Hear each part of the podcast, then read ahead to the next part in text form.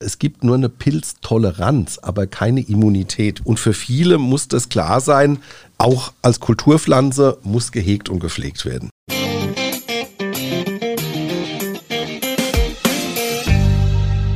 Ja, liebe Hörerinnen und Hörer, hier ist wieder Wein-Podcast Wein mal eins. Der Tom sitzt mit mir im Studio. Staffel 3, Folge 3 sind wir heute. Thema Zukunftsweine Piwis. Die Antwort auf den Klimawandel? Fragezeichen. Mhm. Für mich war das ganz spannend, weil ich gesagt habe, bei der Bundestagswahl war das Thema Klimawandel zu Recht ja schon eins der Top-Themen. Und auch in der gesamten Landwirtschaft werden äh, sich zwangsläufig viele Gedanken gemacht haben, wie die Lebensmittelproduktion weiterhin sichergestellt werden kann. Stichwort Dürreperioden und Starkregenereignisse. Und auch im Weinbau muss und wird man sich anpassen.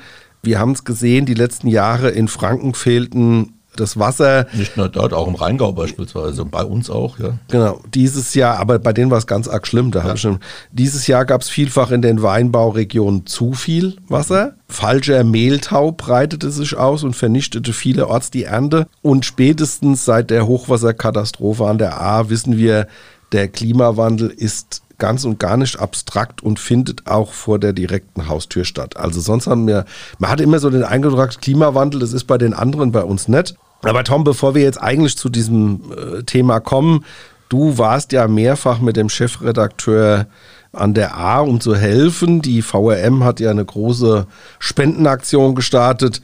Wie sind denn deine Eindrücke? Ja, also zunächst mal, wir haben geholfen, indem wir geschrieben haben, indem wir Informationen gesammelt haben, die wir unseren Leserinnen und Lesern eben weitergegeben haben. Wir haben geschildert, wie die Situation in Ahrbrück, Hönningen und Altenau und in anderen Gemeinden, Kirchsart, denen wir geholfen mhm. haben, eben aussieht durch die Schilderung dieser Situation und den Spendenaufruf unserer Zeitung sind immerhin weit über zwei Millionen Euro zusammengekommen. Wahnsinn. Das waren ja. am Ende 2,6 oder 2,7 ja, Millionen Euro. Ja. Ich war mehrfach vor Ort mit dem Herrn Röing und da muss ich ganz einfach sagen, es ist das, was viele Leute, die da waren, auch sagen. Die vielen Bilder, die wir im Fernsehen gesehen haben, sind kein Vergleich zu dem, wenn man wirklich vor Ort ist. Es ist eine absolute Katastrophe. Die Menschen stehen vielfach vor dem Nichts. Das ist die eine Seite. Es wurde ganz viel zerstört. Die andere Seite ist die Solidarität mhm. und äh, die genießen auch. Gott sei Dank gibt es die. Die Frage ist nur, wie lange halten die Helfer noch durch? Die mhm. Zahl wird ja immer weniger. Mhm.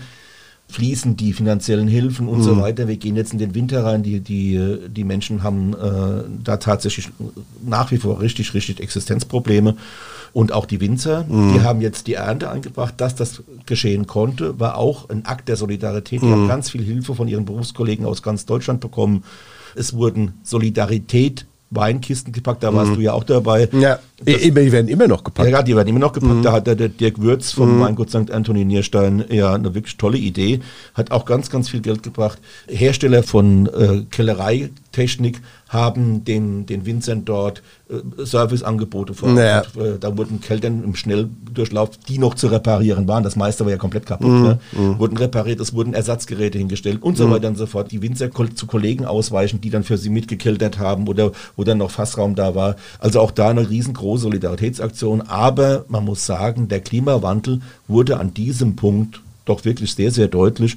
Und es ist unfassbar, welche große Zerstörung die Natur anrichten kann. Ja, danke erstmal für die Einschätzung, Tom. Kommen wir mal zum eigentlichen Thema jetzt heute.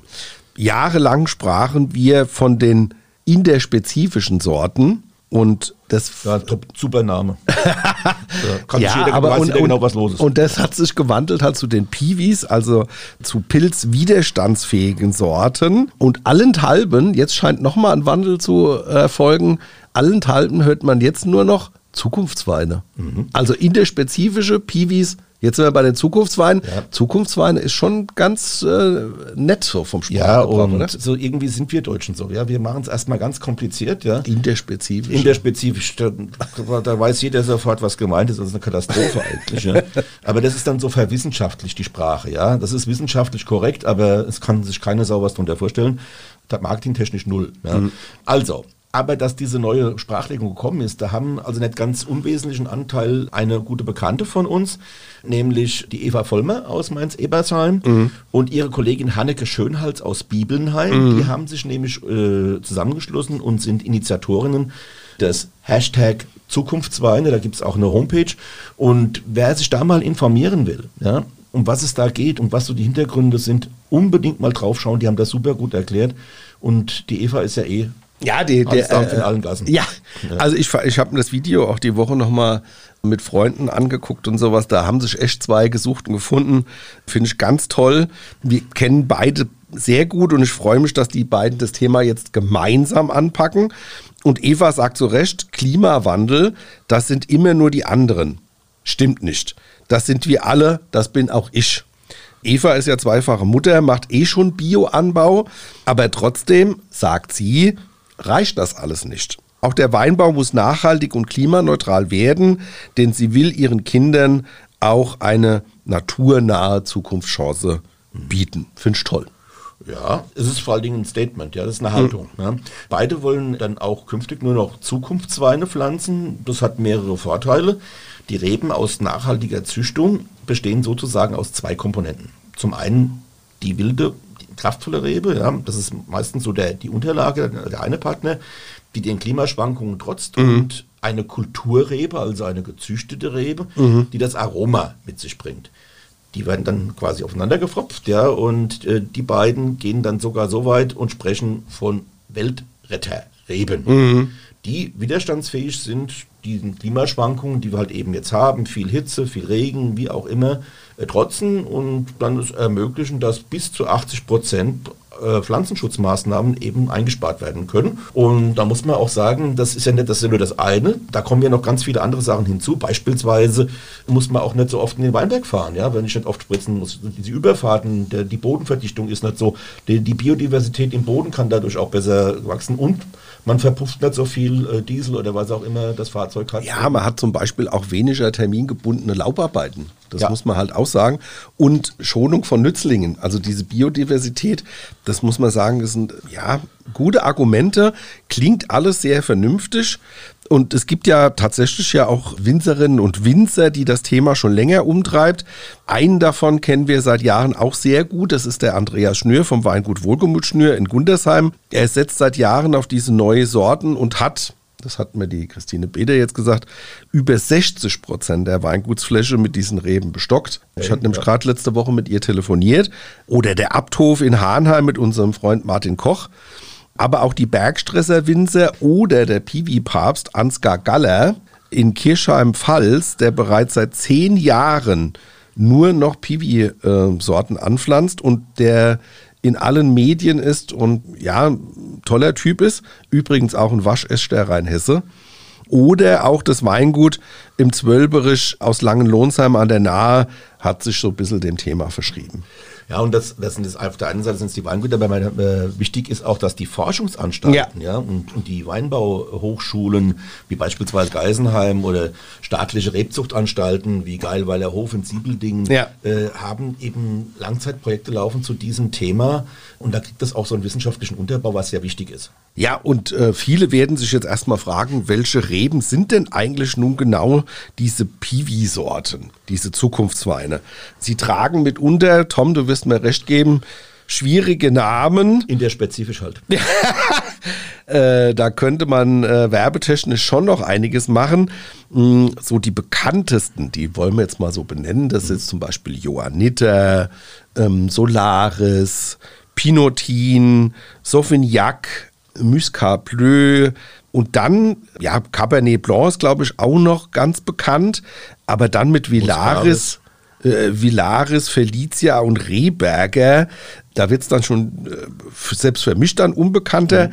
Selbst der schon länger am Markt bestehende Regent ist äh, ja eine Piwi-Sorte, auch wenn der damals sicher noch nicht unter diesem alleinigen Gesichtspunkt gezüchtet wurde. Ja. Und gezüchtet wurde er 1967 aus Diana, das ist Müller-Thurgau-Mal-Silvaner und äh, Chamboursin. Das klingt nach Käse. Das klingt nach Käse, aber auch nach einer französischen Rebsorte. Ah.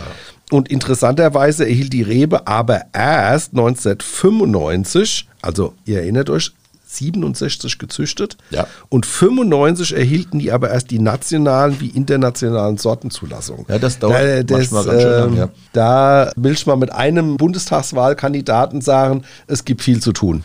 Ja, aber es ist das Typische in der Rebenzüchtung und auch der Zulassung, das ist das ist meistens Jahr, Sache von Jahrzehnten. Ja, Ja, das heißt, meist, meistens kriegen die Rebenzüchter die Zulassung gar nicht mehr mit. Ei, 30 Jahre? Zu Lebzeiten, ja, ja.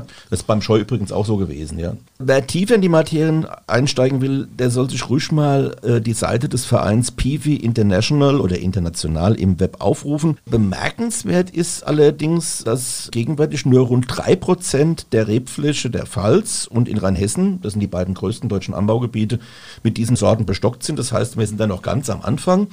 Dabei, und das muss man jetzt aber auch mal In Relation. sehen, ich habe ja schon gesagt, die größten Anbaugebiete machen beide Anbaugebiete über 50 Prozent der gesamten Erntemenge in Wein und Trauben in Deutschland aus. Also auch hier gibt es dann, wenn es mit Piwis vorangehen soll, noch viel Luft äh, nach oben.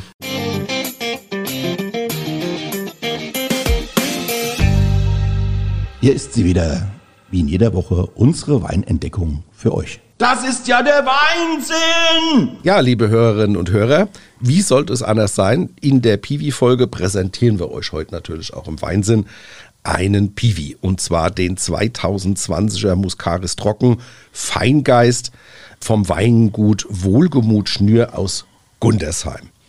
Und die Geschichte ist durchaus witzig, weil das ist ein gebürtiger Bayer, der in Rheinhessen Wein macht. Ihr Och jo. sagt, ja, ihr sagt, gibt's nicht, doch, denn bereits seit dem Jahr 2000 bauen die Quereinsteiger Alexander Schnür und seine Ehefrau Alexandra Damm rund um das beschauliche Gundersheim ihre Weine an.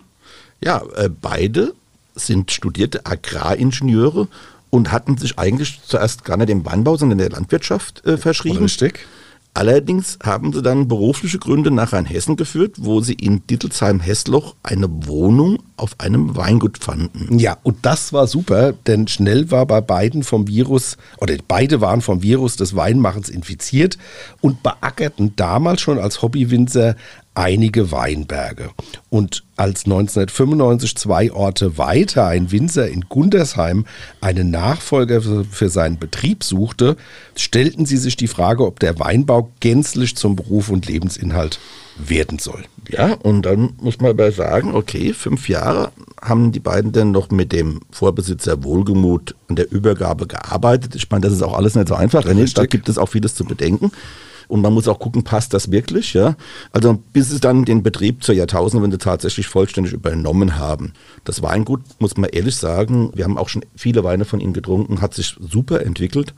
Heute liegt der Fokus auf den sogenannten Piwis, den pilzwiderstandsfähigen Rebsorten, die mittlerweile, man höre und staune, 60 Prozent der Fläche im Betrieb ausmachen. Ja, und im Portfolio des Betriebs finden sich daher noch recht rare andere Weißweine, also Piwis wie zum Beispiel Johanniter, Cabernet Blanc oder Vino Lentus und im Rotweinsegment glänzt der Cabertin. Und alle diese Rebsorten sind sehr resistent gegenüber echten und falschen Mehltau sowie der gefürchteten Botrytis und müssen daher weniger gespritzt werden. Ja, der Alexander Schnür hat mal gesagt, äh, wir haben von Anfang an auf den nachhaltigen, ressourcenschonenden Anbau und damit auf den bewussten Umgang mit der Natur gesetzt. Und ich denke, das ist ein Statement, dafür steht dieses Weingut auch und das beweist es quasi jede, täglich und auch jährlich mit den Kollektionen. Aus der hofeigenen Toplinie stammt die 2020er Spätlese Muscaris Feinsinn, trocken, eine Bouquetweinsorte, die 1987 aus Merzling, Solaris und gelbem Muscateller gekreuzt wurde. Ja. Und jetzt würde ich sagen, nehmen wir doch mal ein Stückchen. Unbedingt, weil das klingt schon sehr spannend. Das sind ja auch einige Bouquet-Sachen. Oh ja, boah, da kommt ganz, ganz viel in die Nase rein. Ich könnte jetzt mir es leicht machen und könnte sagen, Litchi geht immer. Ja, aber in dem Ist Fall aber wirklich. in dem Fall passt es tatsächlich mal. Und ähm, Rosenduft und was ich auch ganz schön finde, ist, ja, man hat so heimische, reife Aprikosen. Ja. Wir haben auch nochmal geguckt, was der Andreas dazu gesagt hat. War wahrscheinlich seine Frau, die auch ein bisschen von Feenstaub gesprochen hat. Also. Ja, also ich muss sagen, ich habe jetzt längere Zeit keinen Feenstaub mehr gegessen, aber äh, ja, kann hinkommen. Ja, ich rieche nochmal gerade rein. Ja. Ich finde auch, wenn man ihn in den Mund nimmt, Tatsächlich so eine Würze. Ja, du hast auch diese her. Muskatwürze deutlich drin und hat wirklich einen sehr fruchtig stoffigen Körper eine sehr gute eingebundene Säure und für mich eigentlich idealer äh, Menüwein. Was würdest du denn dazu essen, lieber? Also jetzt gerade im Herbst, auch mit dieser sehr besonderen Aromatik, könnte ich mir vorstellen, so Hokkaido-Kürbisspalten im Ofen mit viel Gewürzen, Butter, Kräutern mm. gegart, Kardamom, Koriander und sowas Ui, könnte ich ja, mir vorstellen. Ja, ja. Und dazu dann, wenn es äh, schon duftet, so ein, so ein leicht angemachter Zitronenjoghurt mit einem Hauch Kreuzkümmel ich sag's jetzt mal auf bayerisch, Andreas, du legst die nieder. Ja, da kann ich mich nur anschließen. Ja, Prost. also Prost, aber wir müssen die, äh, die Daten noch sagen. Ja, die, die fehlen noch. Dieser also, tolle Wein kostet tatsächlich, Tom, sag's. Unfassbare 7,50 Euro. Mhm. Und vom Alkohol ist es natürlich schon eine fette Schnecke. Ja. Er hat äh, gut 13,5 Prozent, Restzucker 8 und Säure 6,6 steht ihm sehr gut, aber es ist schon ein opulenter, deswegen kam ich auch auf diese doch außergewöhnliche Speisenkombination. Passt wie Faust auf Auge. Absolut. Ja.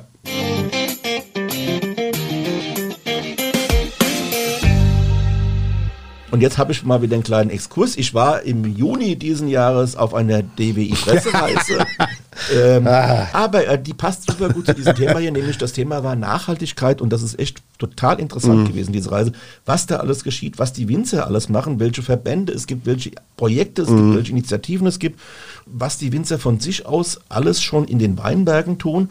Und das sind nicht unbedingt nur biodynamisch oder ökologisch wirtschaftende mhm. Winzer, also das ist ganz interessant. Und wir saßen da äh, an einem Abend mal im Weingut Braunewell in Essenheim zusammen und da ging dann eine muntere Diskussion los, inwiefern sich denn die traditionellen Rebsorten angesichts des Klimawandels überhaupt noch in die Zukunft retten können mhm. oder erhalten können da kam dann so ein bisschen die These auf von den Kolleginnen und Kollegen, die Pifis, äh, ich sage jetzt mal, der Muscaris ist der Riesling der Zukunft oder so. Mhm. Ja, das mhm. heißt also, äh, dass die junge Generation, das wurde dann von den Älteren, also beispielsweise von mir immer noch gesagt, ja Leute, aber der Riesling, den wird es immer geben. Und dann hießen die, ja, aber der wird eine andere Bedeutung haben. Mhm, Sehe ich auch so. Weil die jungen Menschen, die jetzt quasi die künftige Wein Trinkergeneration, mhm. ja, die wächst mit diesen Piwi-Rebsorten auf. Und die sind, und das sieht man an der jetzigen äh, jungen Generation, die sind sehr stark auch mit dem Gedanken, äh, Zukunft retten, Klima retten, Planeten retten, Fridays for Future und so weiter und so fort, Nachhaltigkeit, Verantwortung für den Planeten.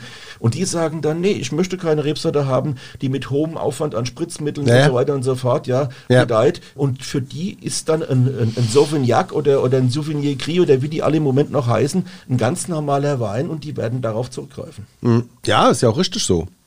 Aber beleuchten wir das Thema nochmal ein bisschen aus Historiensicht. Wie kam es denn eigentlich zu diesen interspezifischen Sorten? Der Ursprung liegt wohl am Ende des 19. Jahrhunderts. Nach Reblaus und äh, Peronospora äh, Einschleppung aus Amerika kreuzte man Pilz- und Reblaus-resistente Sorten mit der europäischen Vinifera-Rebe. Mhm. Diese waren in der Regel frostfest, ertragreich und weitgehend krankheitsresistent. Doch deren Weine waren ziemlich ungenießbar wegen eines großen Fremdgeschmacks. Also ungewöhnliche. Ja. Ja. Deshalb wurden sie überall abgelehnt und sogar verboten. Ja, du kannst dir vorstellen, bei der Franzose, wenn sowas auf den Tisch kommt, da stehen die sofort auf der Gas wahrscheinlich. Ja. Oder standen damals auch sofort auf der Gas. Und äh, viele Jahre erfolgte dann durch die Züchtung sogenannter Rückzüchtungen mit den europäischen Sorten. Und so gelang es, die Qualität des Weines wieder zu heben, ohne dass die Resistenzeigenschaften, die man ja wollte, verloren gingen. Das Thema ist also eigentlich schon ein bisschen älter. Das ist vielleicht heute auch der Vorteil, dass wir schon eine gewisse Historie mit dem Thema haben und nicht bei Null anfangen. Das ist äh, wohl wahr und ich habe es auch vorhin ja schon gesagt, bei all diesen Themen Rebzüchtung, Rebentwicklung, mhm. Entwicklung von Traubensorten, Rebsorten, das geht über Jahrzehnte, unter Umständen sogar über Jahrhunderte. Und historisch gesehen, äh, lieber René, standen die Winzerinnen und Winzer ja nach der Reblauskatastrophe, die ja den Weinbau hier äh, sehr, sehr stark geschädigt und eingeschränkt Katastrophe, hat, ja. Äh, vor einem großen Problem, von einem ähnlichen Problem, wie wir es heute haben, nämlich äh, und dann trotzdem, und das muss man auch dann mal hoffnungsfroh an der Stelle mal sagen, äh, haben die es geschafft, den Weinbau in Europa zu retten und in die Zukunft zu führen.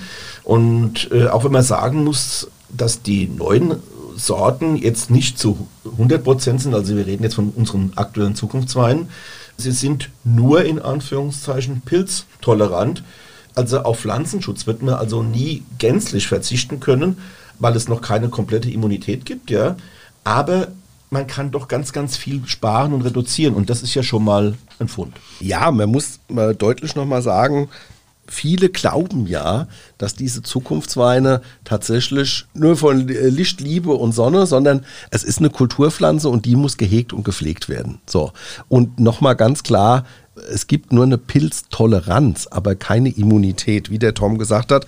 Und für viele muss das klar sein, auch als Kulturpflanze muss gehegt und gepflegt werden. Aber eigentlich ist das Thema ganz einfach oder die Überschriften, die Titel, die Headlines, die sind äh, bei den Piwis ganz klar, weil diese Sorten stehen einfach für ökologischen, ökonomischen und für einen zukunftsweisenden Weg. Mm, aber der Umbau wird wie in vielen anderen gesellschaftlichen Bereichen sicherlich noch Jahre dauern. Ja, und das muss man jetzt auch mal sagen, da braucht es auch Akzeptanz und da braucht es Information, Kommunikation und zwar sowohl unter den Winzern oder zu den Winzern, ja, aus Forschung und Lehre, sage ich jetzt mal, bei der Ausbildung, aber auch beim Verbraucher.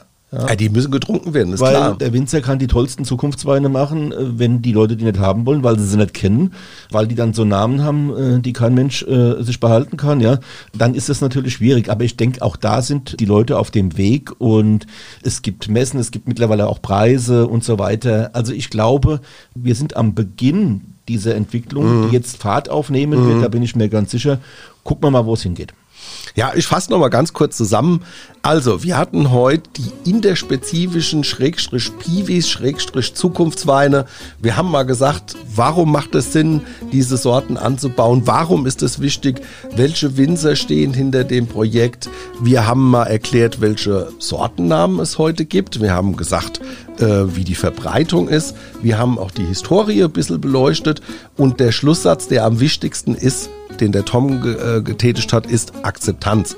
Das heißt, wir müssen alle gucken, die Winzer, die Produzenten und aber auch letztlich die Kunden, dass wir das umstellen, dass die Sorten getrunken werden. Und ähm, insofern war wieder ein interessantes Thema heute. Tom, was machen wir nächste Woche? Äh, was anderes. Sag bloß. ja, also in der Folge 4 in der nächsten Woche geht es um ich sag's jetzt mal neuhochdeutsch, Wine Gadgets. Oh. Ja, Gadgets, äh, das, das heißt, es ist im Prinzip Zubehör, Dinge, die man rund um den Wein gut gebrauchen da, kann. Da also gibt es ja ganze Fernsehsendungen zu, ob das sowas taugt oder nicht taugt. Und genau. genauso machen wir es auch, gell? Ja, also Dekanter, Kühler, Korkenzieher, was sollten wir anschaffen mhm. oder was auch besser lassen? Äh, wie sieht das da aus? Wird spannend. So, liebe Hörerinnen und Hörer, wir sind am Ende. Jetzt haben wir noch was für euch. Die zwölfte Folge dieser Staffel, die gehört euch. Wir wollen gerne von euch Fragen haben. Was wollt ihr gerne wissen? Und jetzt kommt der Knaller. Wir wollen auch von euch mal Weine haben. Das heißt, wir werden im Weinsinn in der zwölften Folge zwei Weine von euch vorstellen. Es gibt zwei Bedingungen, die erfüllt sein müssen. Tom? Die müssen aktuell sein. Das heißt also, die müssen am Lager sein. Das ist also bitte kein Jahrgang 1968 oder 2013 oder so, sondern wenn es geht, eben Weine, die verfügbar sind. Das ist eine. Und sie müssen aus dem Vorheim Weinland sein. Das heißt aus Rheinhessen, Rheingau, Nahe, Hessische Bergstraße oder Mittelrhein. Ja, das wird cool, glaube ich. Also, schickt uns Fragen und schickt uns Weinvorschläge. Wir gucken uns alles an. Das war die heutige Ausgabe vom Weinpodcast Wein mal eins der VAM. Jede Woche auf ein Glas Wein, spannende Themen rund um den Weingenuss und das kleine Einmaleins des Kultgetränks. Mit den beiden Gastgebern Thomas Elke, VRM-Reporter und Weinjournalist und René Hart, Weinentdecker und Veranstalter von Genussmärkten. Ihr wollt noch mehr spannende Geschichten, Reportagen und News aus eurer Region? Dann probiert doch einfach mal unser Plus-Angebot aus. Einfach reinklicken unter vrm-abo.de slash podcast. Angebot der VRM.